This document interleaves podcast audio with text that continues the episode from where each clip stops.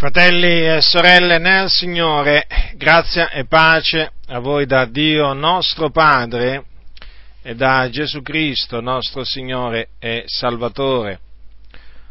Ora, come voi sapete, Luca, il medico diletto, ha scritto 2 libri, ispirato dallo Spirito Santo. Il primo è quello che viene comunemente chiamato il Vangelo secondo Luca.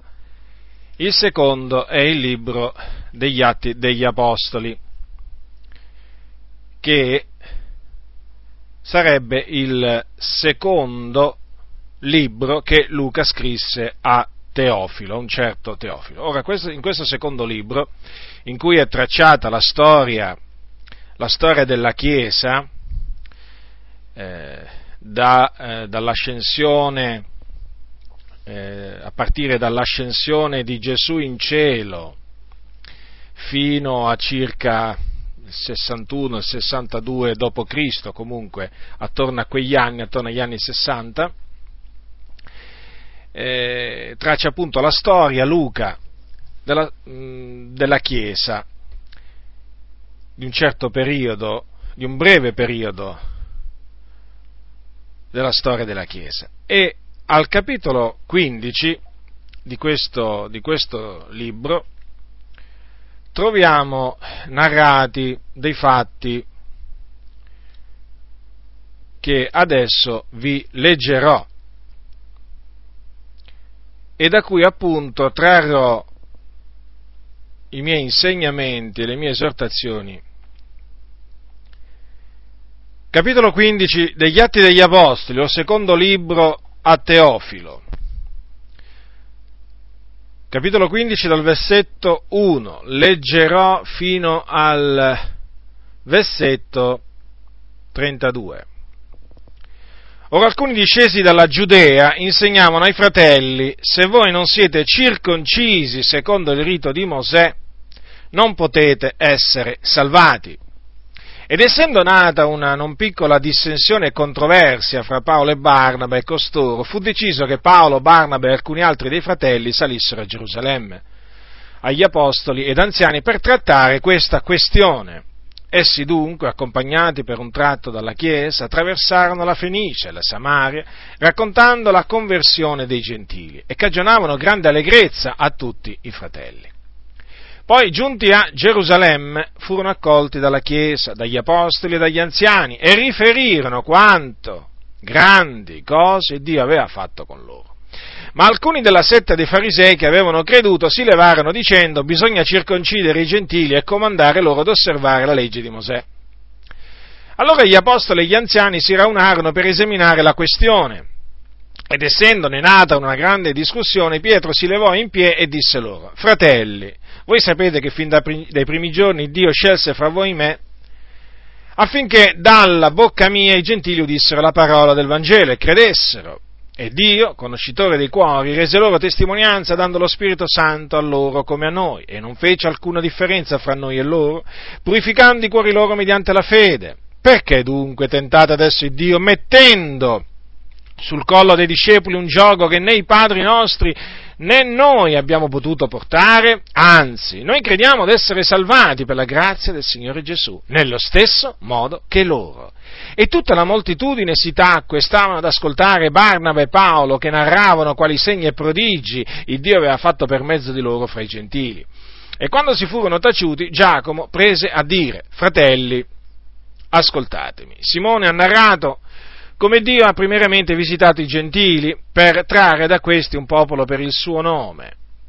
E con ciò s'accordano le parole dei profeti, siccome è scritto: dopo queste cose io tornerò ed edificherò di nuovo la tenda di Davide, che è caduta, e restaurerò le sue rovine, e la rimetterò in piedi, affinché il rimanente degli uomini e tutti i gentili sui quali è invocato il mio nome cerchino il Signore, dice il Signore, che fa queste cose, le quali a lui sono note ab eterno.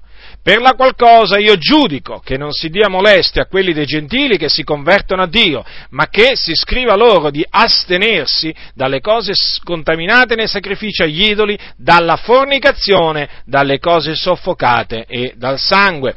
Poiché Mosè, fin dalle antiche generazioni, ha chi lo predica in ogni città, essendo letto nelle sinagoghe ogni sabato. Allora parve bene agli apostoli e agli anziani, con tutta la Chiesa, di mandare ad Antiochia con Paolo e Barnaba certi uomini scelti fra loro, cioè Giuda, soprannominato Barsabba, e Sila, uomini autorevoli tra i fratelli.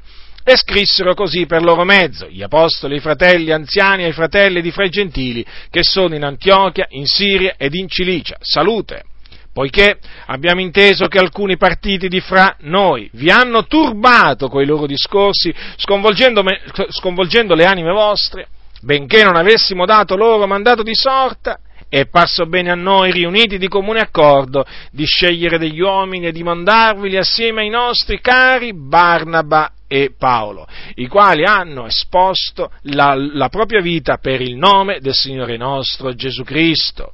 Vi abbiamo dunque mandato Giuda e Sila, anch'essi vi diranno a voce le medesime cose, poiché è parso bene allo Spirito Santo e a noi di non imporvi altro peso all'infuori di queste cose che sono necessarie, cioè che v'asteniate dalle cose sacrificate agli idoli, dal sangue, dalle cose soffocate e dalla fornicazione, dalle quali cose ben farete a guardarvi. State sani. Essi dunque, dopo essere stati accomiatati, scesero ad Antiochia e radunata la moltitudine consegnarono la lettera. E quando i fratelli l'ebbero letta, si rallegrarono della consolazione che recava. E Giuda e Sila, anch'essi, essendo profeti, con molte parole li esortarono e li confermarono. Ora, questi fatti avvennero circa a metà del primo secolo dopo Cristo, quindi attorno all'anno 50. Che cosa avvenne dunque? Tracciamo brevemente la storia. Riassumerò brevemente quello che appunto ho letto. Ad Antiochia di Siria, da non confondere con Antiochia di Psidia, era sorta una grande comunità,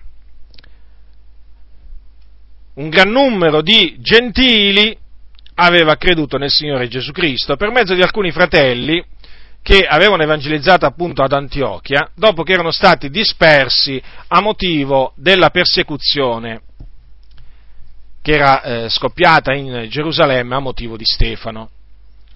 Ora, tanti erano appunto stati dispersi e alcuni di questi fratelli che erano stati dispersi da quella persecuzione arrivarono ad Antiochia e si misero a parlare anche ai greci. Qua c'è scritto anche ai greci, significa non soltanto agli ebrei, ma anche ai greci, annunziando il Signore Gesù. E la mano del Signore era con loro e gran numero di gente, avendo creduto, si convertì al Signore. E questo è quanto dice sempre Luca al capitolo 11 degli Atti. Ora, tenete ben presente questo fatto. Quelli che si convertirono al Signore erano greci, quindi incirconcisi nella carne, a differenza degli ebrei di nascita, che sono circoncisi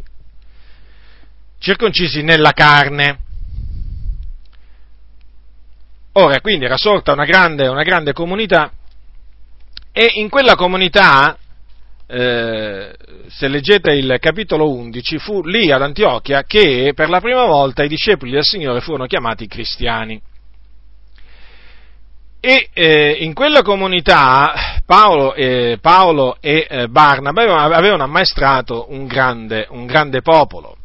C'è scritto che appunto, dopo che era sorta questa comunità, Barnaba era andato a chiamare Saulo, e i due, giunti ad Antiochia, avevano ammaestrato per lo spazio di un anno intero quei credenti. Dopo era avvenuto che, dopo del tempo, lo Spirito Santo, durante un culto, mentre celebravano il culto al Signore, aveva comandato a coloro che erano lì presenti di mettergli da parte Barnaba e Saulo per una certa opera. Ubbidirono e appunto Paolo e Barnaba erano partiti per un viaggio che fu benedetto dal Signore, perché la mano del Signore fu con loro, tanti si convertirono, molti furono guariti. Diverse comunità furono fondate dagli apostoli Paolo e Barnaba, e dopo che ritornarono ad Antiochia di Siria, ecco che appunto avvenne questo, che dopo un certo tempo alcuni che discendevano dalla Giudea, venivano dalla Giudea, arrivarono ad Antiochia e cominciarono a insegnare ai fratelli: voi dovete essere circoncisi nella carne, secondo il rito di Mosè, se volete essere salvati. E nacque una grande discussione, una grande controversia. Perché questo? Perché Paolo e Barnaba si opposero a costoro, ben sapendo che cosa? Che la circoncisione, come l'incirconcisione, è nulla. Questo poi Paolo lo ribadisce nei suoi scritti, per esempio quando dice ai Corinzi: la circoncisione è nulla e la incirconcisione è nulla, ma l'osservanza dei comandamenti di Dio è tutto. Per quello lui, l'Apostolo Paolo e gli Apostoli non comandavano agli incirconcisi che si convertivano a Cristo, non comandavano loro di circoncidersi, perché appunto reputavano la circoncisione un nulla. Per loro quello che importava era essere una nuova creatura in Cristo Gesù. Quindi è evidente che, siccome che questo era l'insegnamento degli apostoli, e quell'insegnamento di quelli là che erano venuti ad Antiochia si opponeva a quello degli apostoli, sorse una grande discussione. Queste persone che erano venute là ad Antiochia avevano messo sottosopra gli animi dei discepoli. Immaginate voi, a un certo punto arrivano dei credenti che cominciano a dire: voi dovete farvi circoncidere nella carne se volete essere salvati. Sicuramente un turbamento tutto ciò lo provoca. Quindi con questi discorsi quei credenti avevano sconvolto le anime della comunità, ma naturalmente Paolo e Barnaba si opposero a quei credenti che volevano di fatto fare ricadere quei credenti di fra i gentili sotto la legge, sotto la schiavitù della legge, perché imponendo la circoncisione a dei credenti nati di nuovo non si fa altro che farli ricadere sotto la legge della schiavitù, cosa naturalmente che non è secondo il volere di Dio, perché Cristo ci ha chiamati a libertà e non ci dobbiamo fare mettere di nuovo sotto il giogo della schiavitù, dobbiamo rimanere liberi. Noi siamo stati liberati dal giogo della legge e dobbiamo rimanere liberi. Quindi nacque questa grande discussione, una grande controversia, e allora fu deciso che Paolo e Barnaba, e assieme ad altri fratelli, dovevano scendere a Gerusalemme per parlare di tutto ciò con gli apostoli e gli anziani. A Gerusalemme si tenne un'assemblea,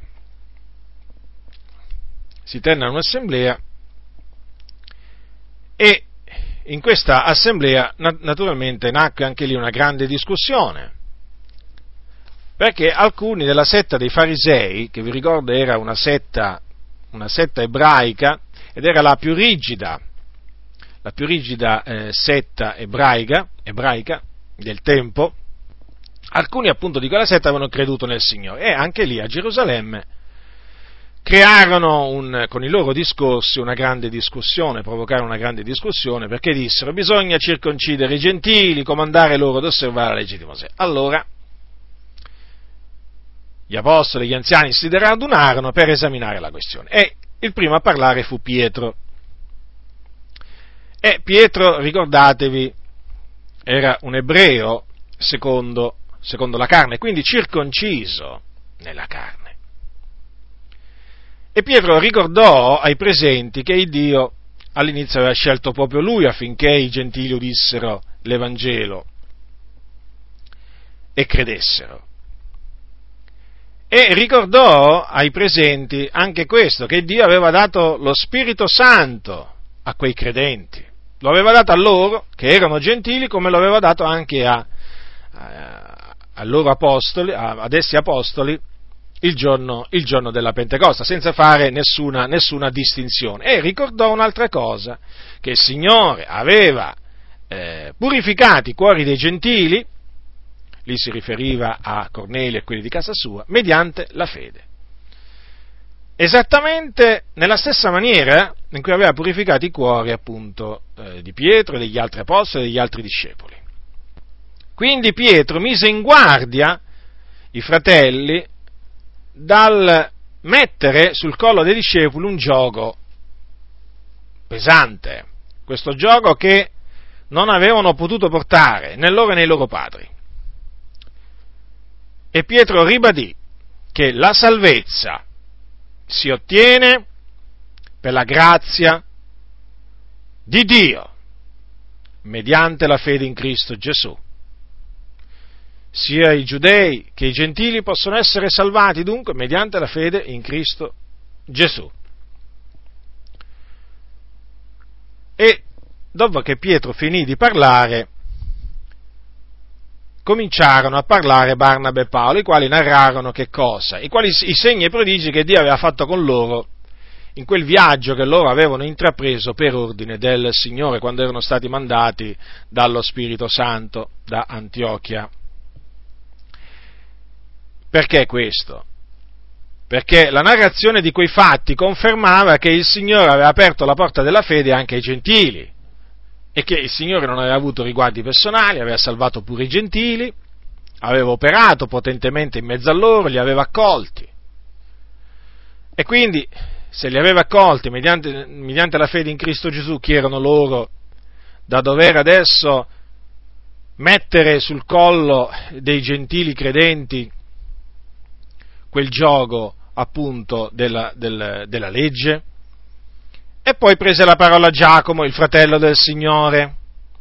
Anche lui, naturalmente, pronunciò delle parole che confermarono che il Signore aveva deciso di salvare i gentili, anche loro, mediante la fede. Aveva deciso di trarre, appunto, dai gentili un popolo per il suo nome. A motivo di tutto ciò, Giacomo disse che non bisognava dare molestia a quei credenti, appunto, di fra i gentili, ma bisognava dire loro, ordinare loro di astenersi da determinate cose, che erano le cose contaminate nel sacrificio agli idoli, la fornicazione, le cose soffocate e il sangue. Di comune accordo, gli apostoli e gli anziani, con tutta la Chiesa, decisero di mandare ad Antiochia, dove era sorta inizialmente, appunto, la grande discussione e controversia, assieme a Paolo e Barnaba, due altri uomini autorevoli fra i fratelli che avevano il ministero di profeta, di nome Giuda e Sila. Questi avevano il compito di confermare a voce le cose che di lì a poco avrebbero messo per iscritto. Infatti mandarono una lettera a quei credenti che erano in Antiochia, in Siria ed in Cilicia, nella quale lettera facevano presente che cosa? Che era parso bene allo Spirito Santo e a loro di non imporre loro altro peso all'infuori di queste cose, che sono definite necessarie Versetto 29, che v'asteniate dalle cose sacrificate agli idoli, dal sangue, dalle cose soffocate, dalla fornicazione. Quindi queste sono le decisioni prese dagli apostoli e dagli anziani a Gerusalemme. Decisioni che valgono tuttora. Tuttora sono vincolanti per noi gentili in Cristo Gesù. Da queste cose faremo bene tutti noi a guardarci. Quella lettera naturalmente arrivò ad Antiochia, la moltitudine dei credenti fu radunata e quando sentirono leggere quella lettera si rallegrarono, perché naturalmente procurò loro una grande consolazione.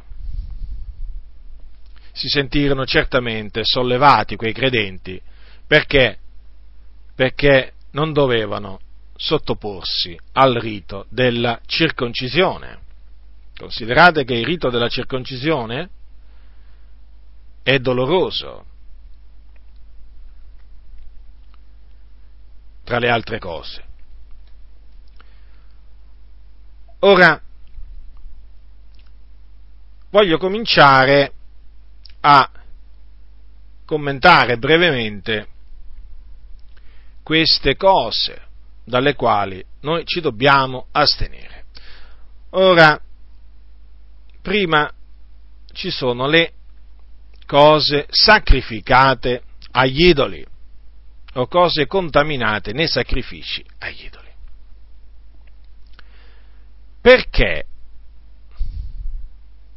è parso bene allo Spirito Santo e agli apostoli e agli anziani di imporci, di ordinarci questa astensione dalle cose sacrificate agli idoli?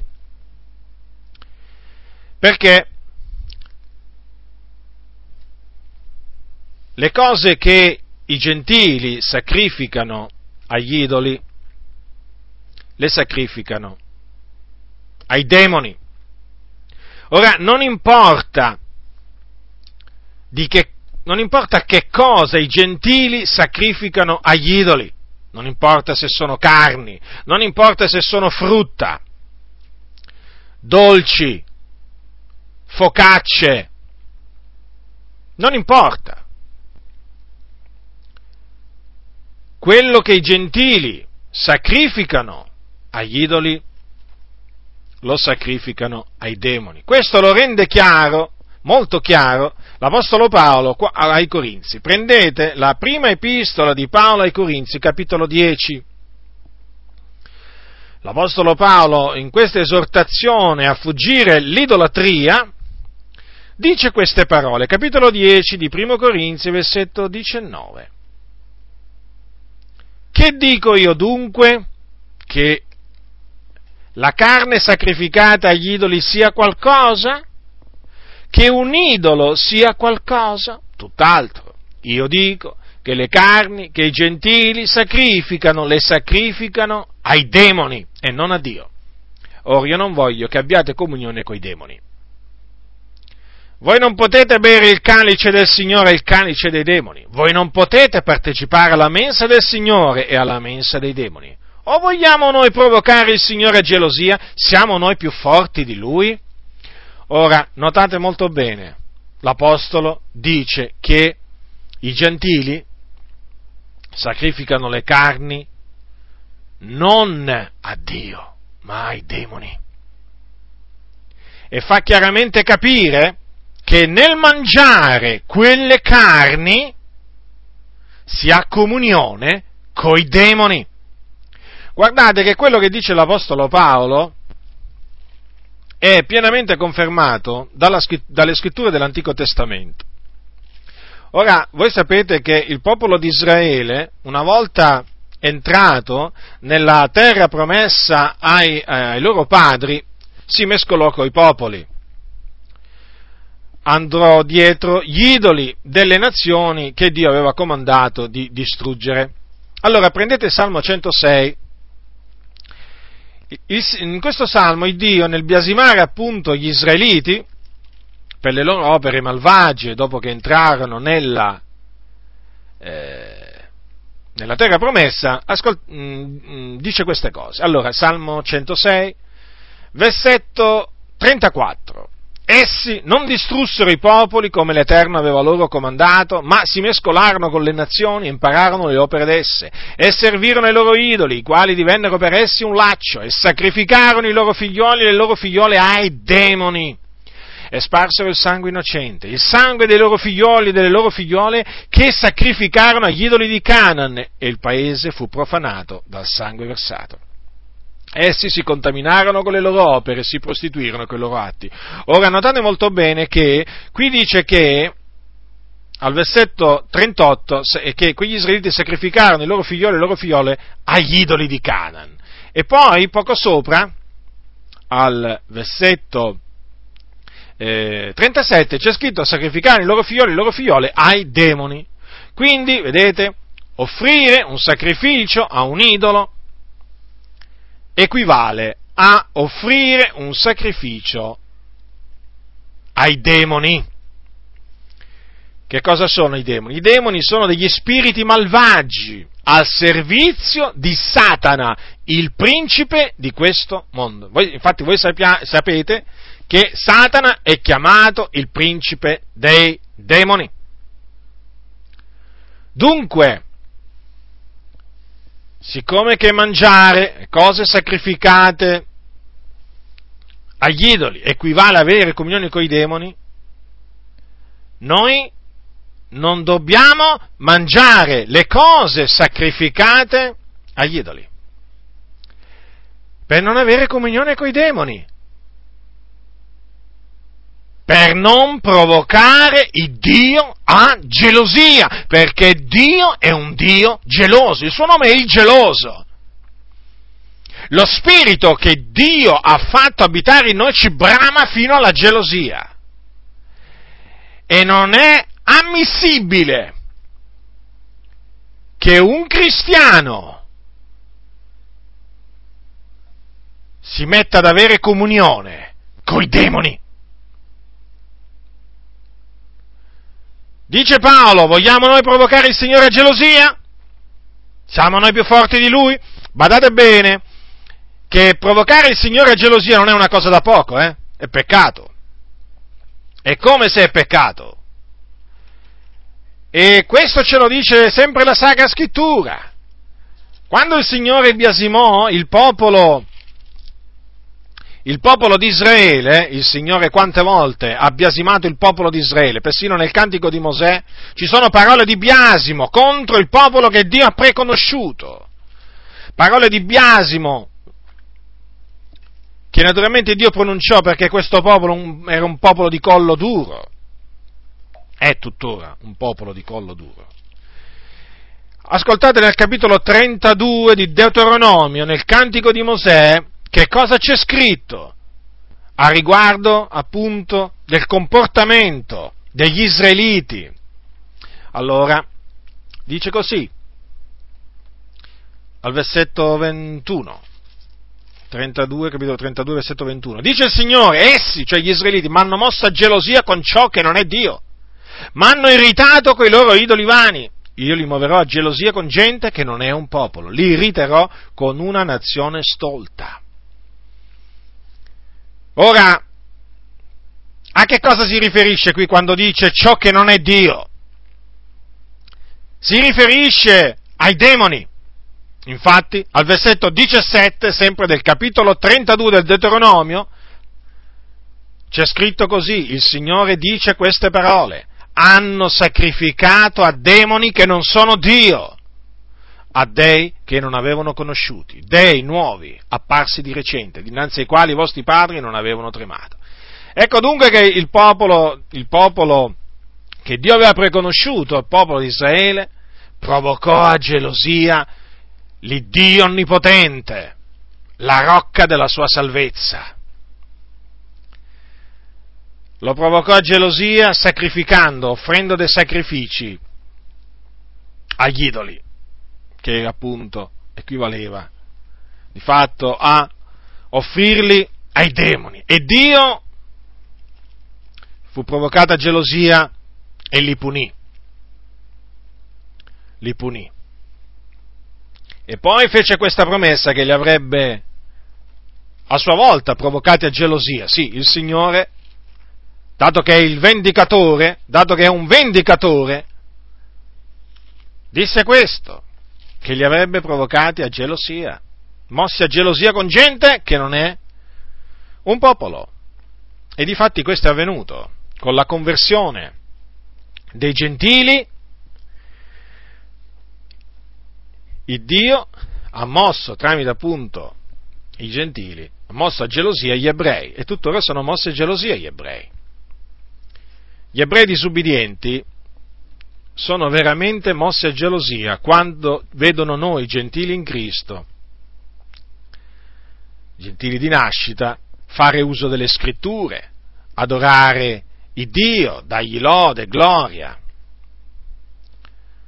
citare le storie della Bibbia, in particolare le storie dell'Antico Testamento. Sono veramente mosse a gelosia. D'altronde la parola di Dio non cade a terra, e anche questa promessa si è adempiuta. Quindi, fratelli nel Signore, è bene che teniate a mente, bene a mente, la ragione per cui vi dovete astenere dalle cose sacrificate agli idoli. Ora, qualcuno potrebbe dire: sì, ma qui in Italia esistono cose sacrificate agli idoli?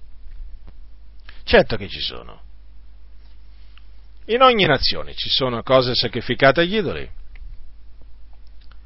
E badate bene che per idolo la scrittura non è che intende solo la figura di un serpente, di una mucca, la statua che rappresenta il sole o la luna o qualche altra cosa, o una stella. No, no. Un idolo è anche la raffigurazione di un essere umano. Per esempio, qui in Italia ci sono molti idoli, moltissimi idoli. Ce ne sono un po' dappertutto. Quelle statue che rappresentano una figura femminile che viene chiamata Maria, come anche le immagini che rappresentano questa figura femminile di nome Maria, sono idoli, sono cose in abominio a Dio. Tutte quelle statue che rappresentano o il cosiddetto Padre Pio, o Antonio da Padova, o San Gennaro lì a Napoli, insomma, ogni città ha i suoi idoli. Perché ogni città in Italia, anzi ogni paese, non ogni città, non solo ogni città, pure i paesi, pure le borgate, hanno i loro cosiddetti santi protettori. Persino i vari corpi d'armata nell'esercito hanno i loro santi protettori. La finanza la guardia di finanza ha il suo protettore, i carabinieri hanno il loro santo protettore, i poliziotti hanno il loro santo protettore, i dentisti hanno il loro santo protettore, tutte le categorie sociali, almeno che so io, non c'è pressoché nessuna categoria sociale che non ci abbia un cosiddetto santo protettore, naturalmente con tanto di immagine, di statua in Italia e anche all'estero. E a queste idoli vengono offerti nei giorni appunto in cui vengono commemorati varie cose, non importa che cosa, se caramelle, focacce, dolci, non importa, guardate, quelle cose sono cose sacrificate ai demoni. Sì, perché vedete, dietro gli idoli si nascondono i demoni. Si nascondono i demoni. E ci sono proprio delle testimonianze di fratelli proprio che hanno visto proprio i demoni, a cui il Signore ha fatto vedere dei demoni in templi di idoli. Io mi ricordo la testimonianza di un fratello che raccontava che una volta il Signore gli aprì gli occhi e gli fece vedere in visione un idolo mostruoso in una basilica della Chiesa Cattolica Romana. Era veramente mostruoso quel demone, tanto che prese una tale paura che disse: io là dentro non ci entro più. Sì, perché talvolta il Signore può fare pure vedere gli spiriti maligni o demoni, quando vuole Lui, come vuole Lui, però è successo e succede. Questo naturalmente per mettere in guardia i fratelli. Vedete, i luoghi di culto della Chiesa Cattolica Romana sono pieni di demoni. Non vi illudete, sono pieni di demoni. Sono templi di idoli e albergo di demoni, come naturalmente anche i templi dedicati a Buddha, o no, tutti quei templi in India dove ci sono appunto gli idoli di Krishna o del loro dio Shiva e così via. Qualsiasi tempio di idolo, a prescindere che sia una basilica della Chiesa Cattolica Romana o qualsiasi altro luogo appunto di culto, dove ci sono idoli ci sono demoni. Quindi il Signore ci ha comandato di astenerci da tutto ciò che viene sacrificato agli idoli. È bene tenere presente a riguardo di questa ingiunzione le seguenti parole che sempre l'Apostolo Paolo ha scritto ai Corinzi, sempre al capitolo 10. Voglio leggerle perché sono anche queste importanti, concernono questo argomento. Allora, capitolo 10 di Primo Corinzi, versetto 23. Ogni cosa è lecita, ma non ogni cosa è utile, ogni cosa è lecita, ma non ogni cosa edifica. Nessuno cerchi il proprio vantaggio, ma ciascuno cerchi l'altrui. Mangiate di tutto quello che si vende al macello senza fare inchieste, per motivo di coscienza. Perché al Signore appartiene la terra e tutto quello che essa contiene. Se qualcuno dei non credenti vi invita e voi volete andarci, mangiate di tutto quello che vi è posto davanti, senza fare inchieste per motivo di coscienza.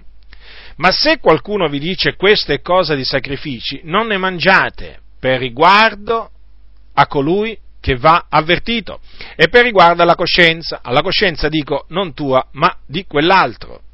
Infatti, perché la mia libertà sarà bella giudicata dalla coscienza altrui, e se io mangio di una cosa non con rendimento di grazie, perché sarei biasimato per quello di cui io rendo grazie? Sia dunque che mangiate, sia che beviate, sia che facciate alcun'altra cosa, fate tutto alla gloria di Dio. Non siate d'intoppo né ai giudei né ai greci né alla Chiesa di Dio, siccome anch'io compiaccio a tutti in ogni cosa, non cercando l'utile mio proprio, ma quello dei molti, affinché siano salvati. Siate i miei imitatori, come anch'io lo sono di Cristo. Ora, l'Apostolo Paolo ha detto di mangiare tutto quello che si vende al macello, però senza fare inchieste. Cosa significa? Che quando andiamo a comprare la carne, o come anche, non solo naturalmente la carne, possiamo andare anche in un altro negozio, chiaramente, a comprare altre cose.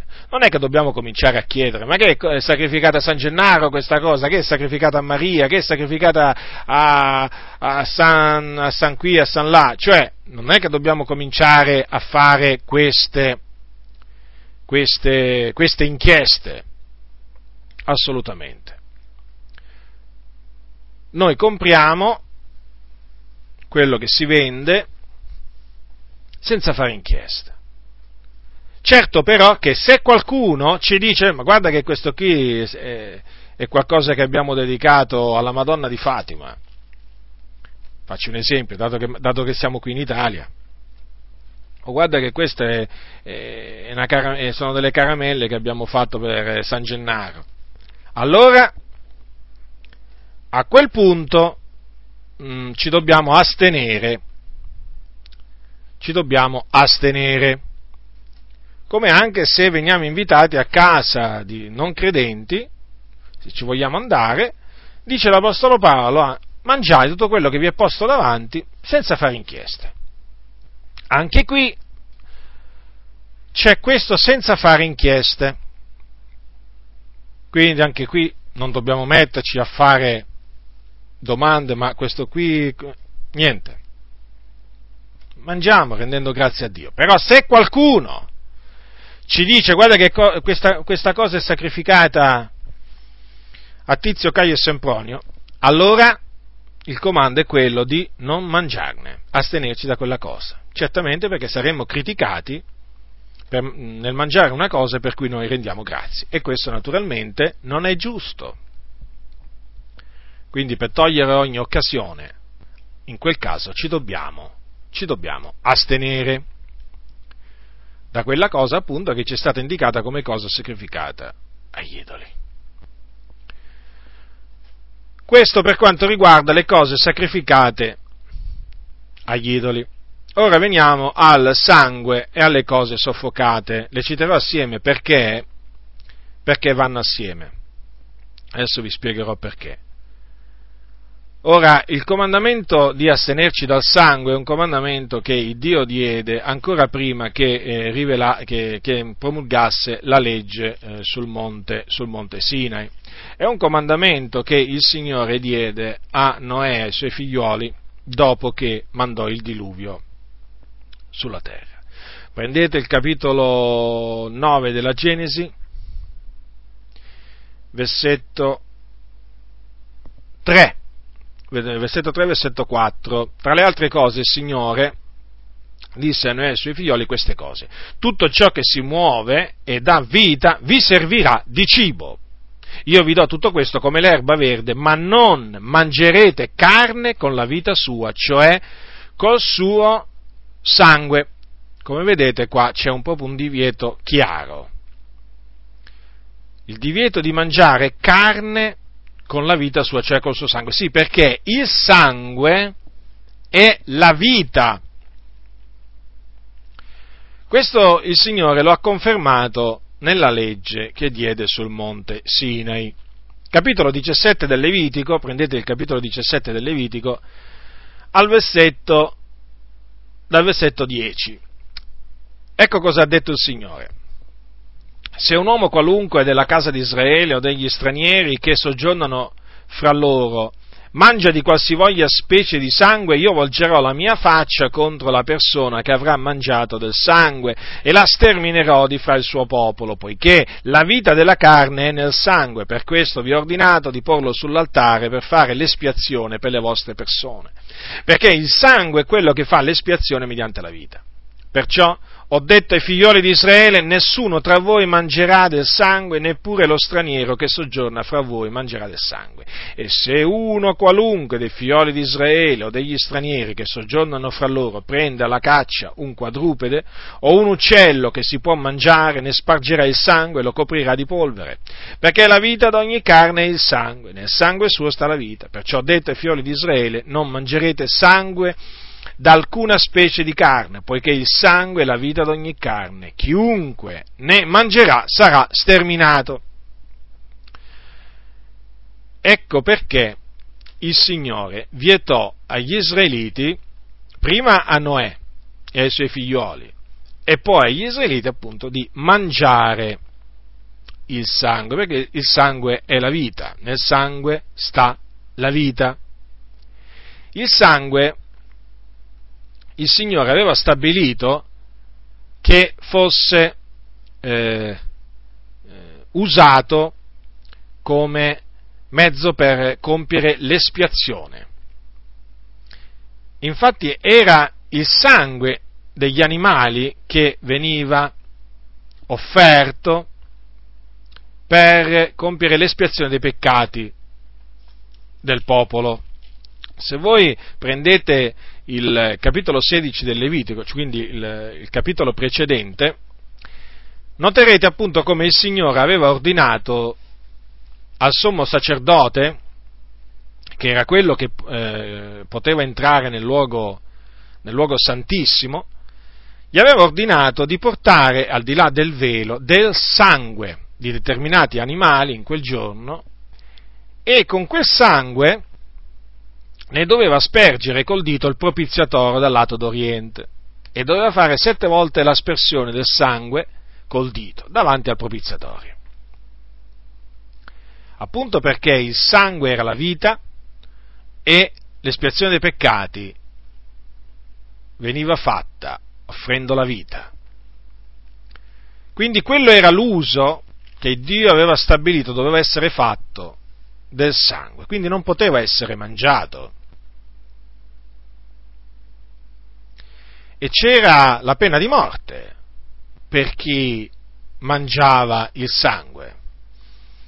Infatti lo abbiamo visto, il Signore avrebbe proprio sterminato chi si sarebbe permesso, azzardato, a mangiare il sangue. Vi ho detto prima che le cose soffocate sono collegate al sangue. Perché? Perché le cose soffocate o le carni soffocate sono quelle carni di animali che vengono uccisi per soffocamento o strangolamento. E queste carni ci sono vietate perché appunto contengono il sangue, perché appunto il sangue non è stato fatto fuoriuscire dall'animale. Quindi, essendo che la carne è pregna di sangue, noi non possiamo mangiare la carne con il suo sangue, allora ci è comandato di astenerci dalle cose soffocate.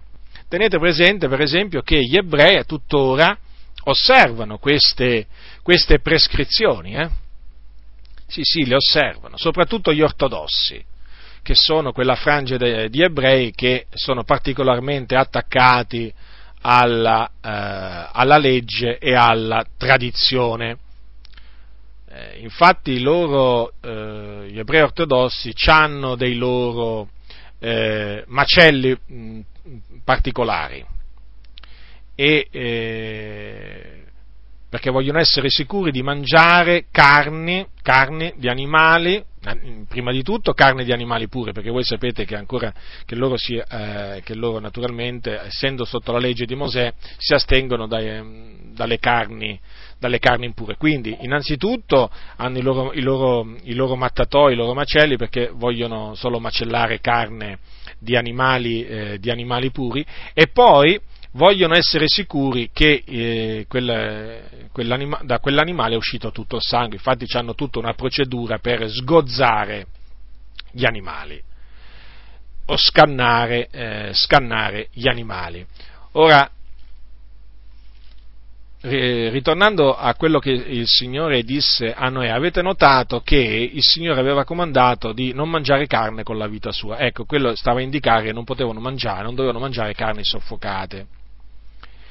E anche nella legge questo si evince chiaramente.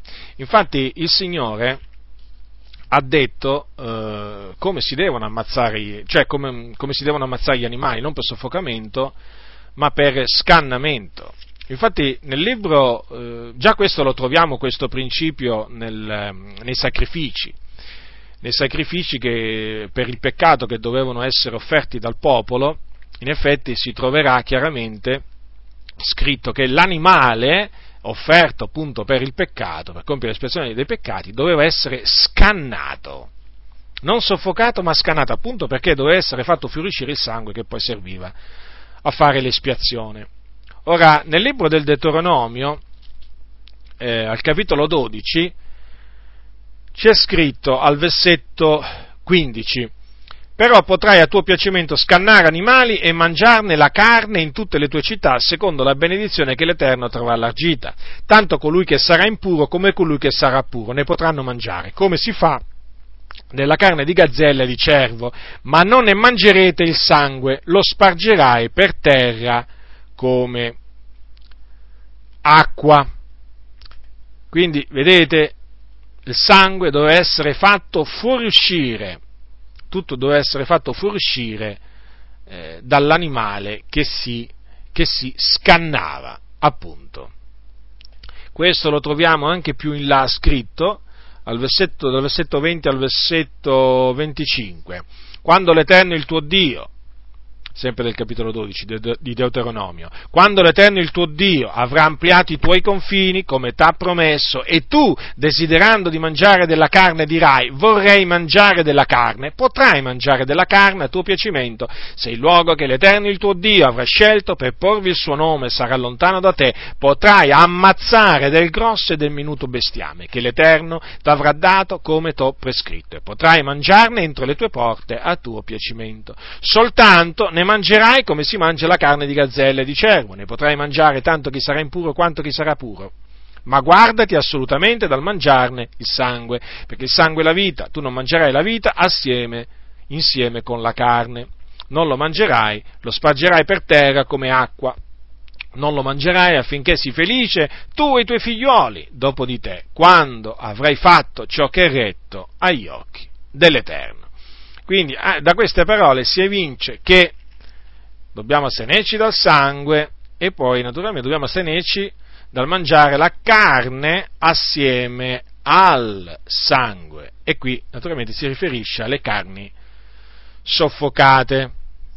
Quindi se voi sapete che delle carni sono morte soffocate, non ne mangiate.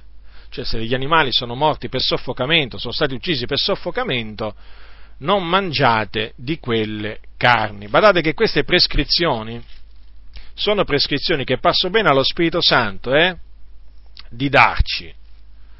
Nessuno pensi che si tratta di cose di poco conto, perché non è così.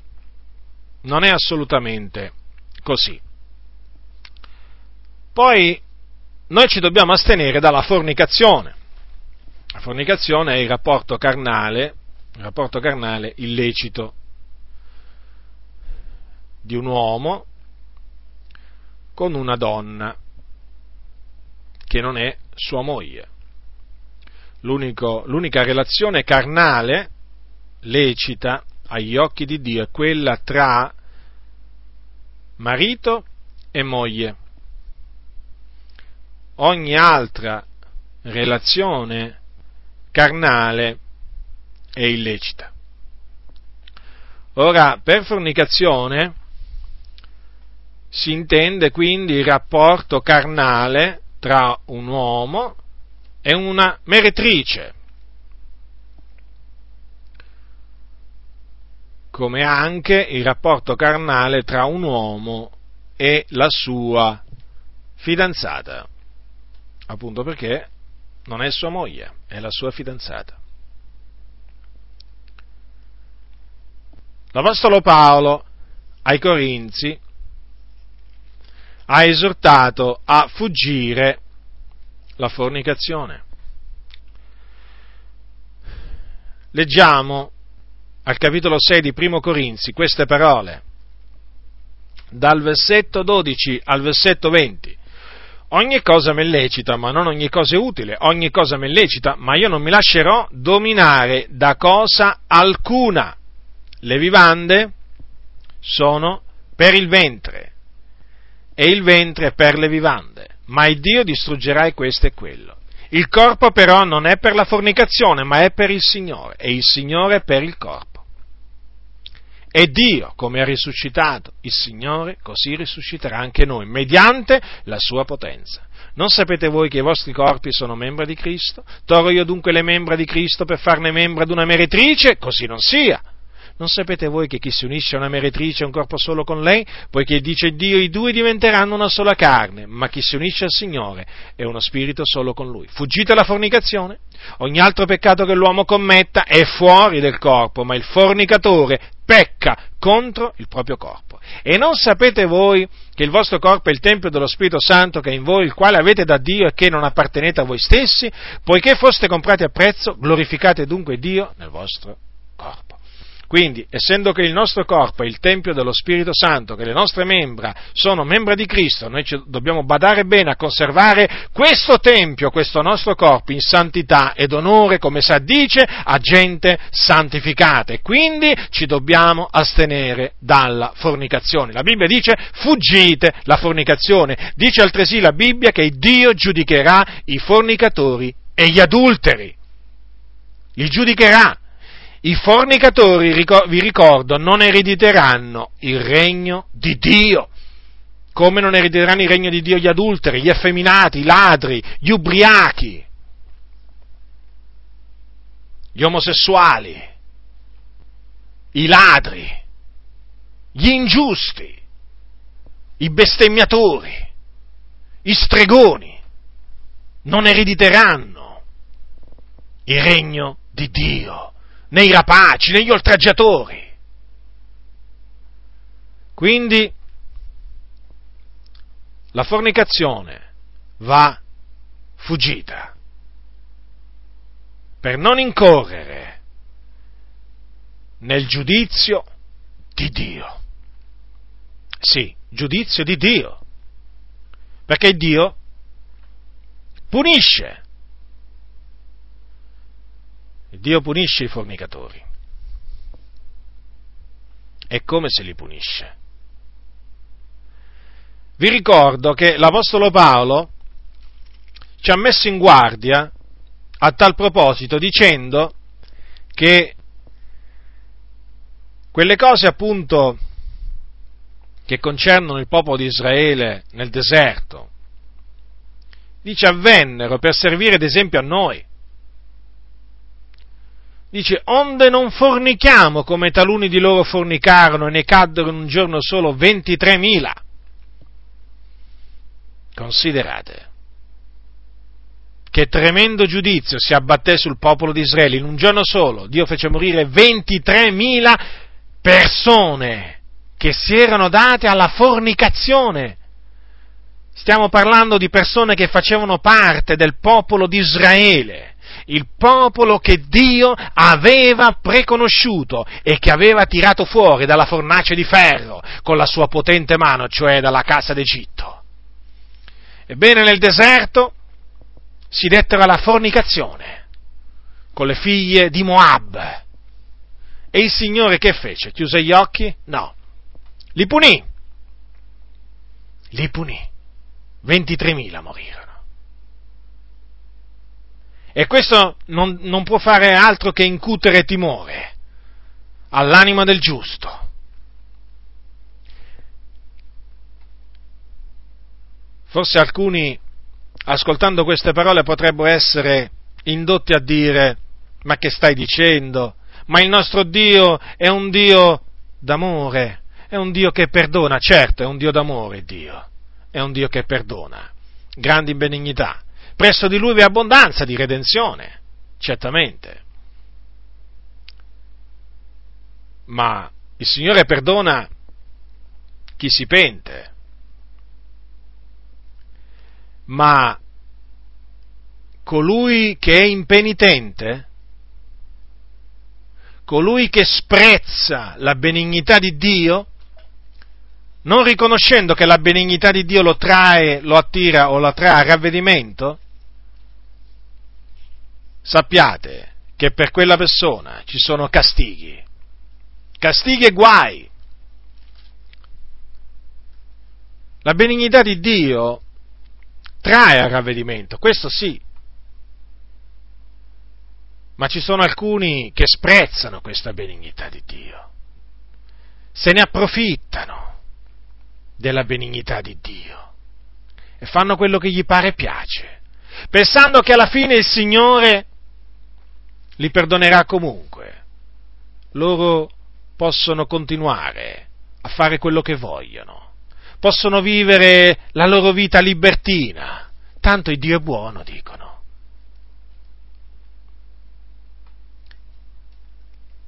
Non ti illudere, se sei tra quelli che si è illuso, ti dico, smetti di illuderti, perché il giudizio di Dio prima o poi si abbatterà sul tuo capo se tu vivi nella fornicazione. sappi che il giudizio di Dio non tarda.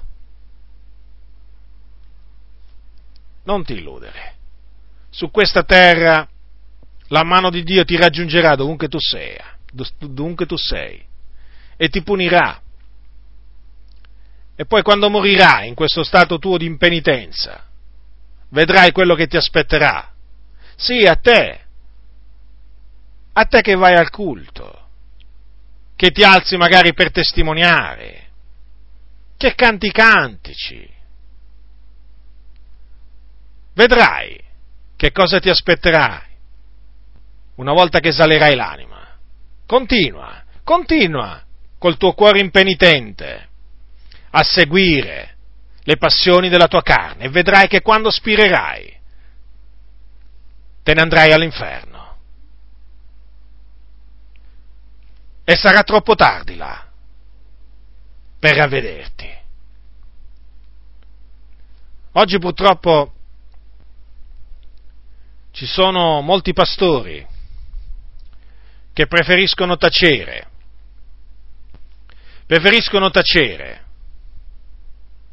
sanno, vedono, ma tacciono, chiudono gli occhi, se non è un occhio sono due, comunque fanno finta di non vedere, fanno finta di non sentire. State molto attenti a questi pastori, perché non vi amano, non vi vogliono bene, non procacciano il vostro bene. Quelli cercano il loro interesse. Un pastore che ama il gregge e suona la tromba, sgrida, riprende, esorta. Non fa finta di niente dinanzi alla fornicazione. Non fa finta di niente dinanzi ai fornicatori, che in mezzo al popolo di Dio ci sono. Come non fa finta di niente se viene a sapere o se vede che dei credenti mangiano cose sacrificate agli idoli o cose o carni soffocate o il sangue.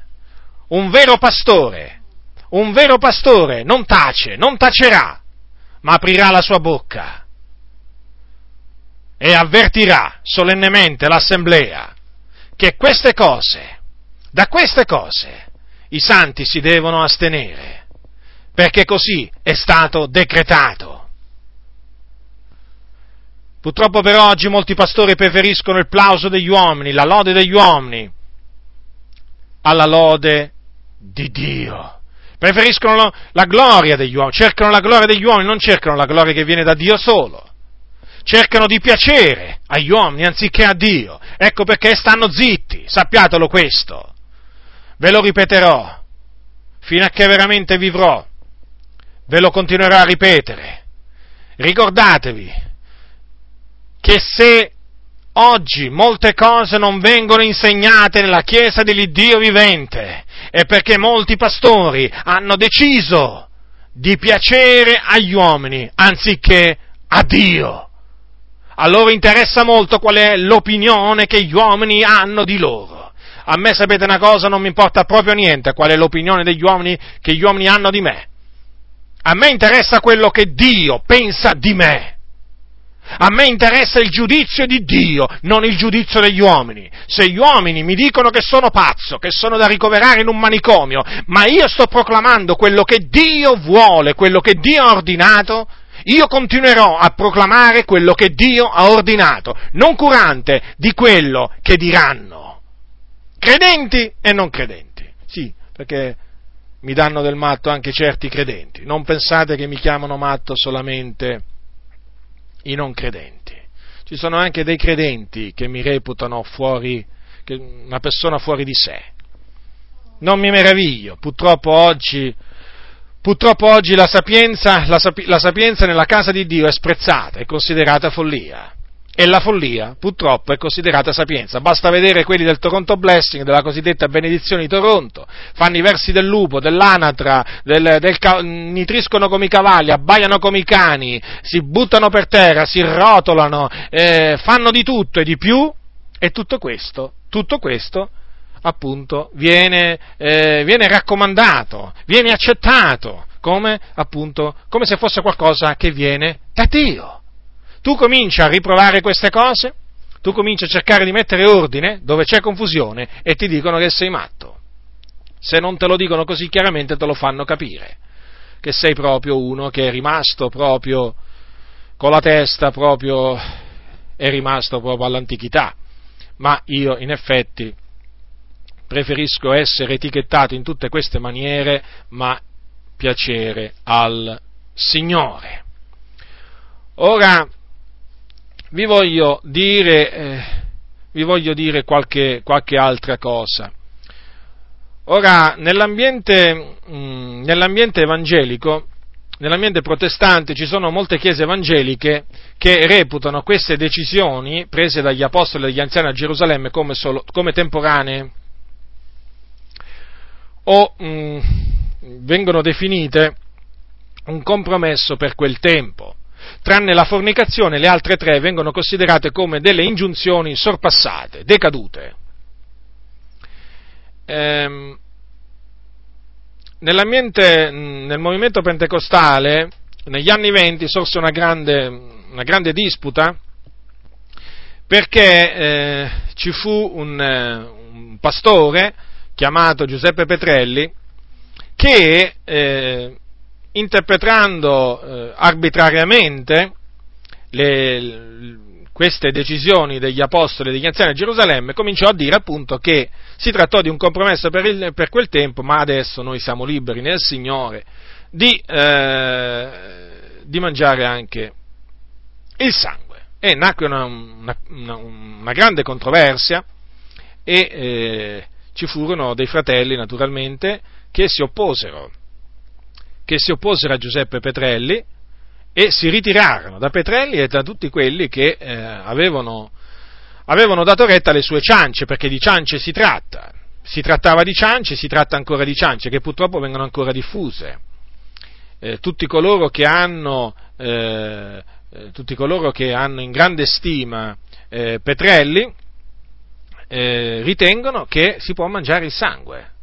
Petrelli d'altronde lo ha scritto chiaramente, e quindi costoro ritengono che si può mangiare il sangue. Sono chiamati petrelliani o anche mangiatori di sangue, e ce ne sono anche in Italia.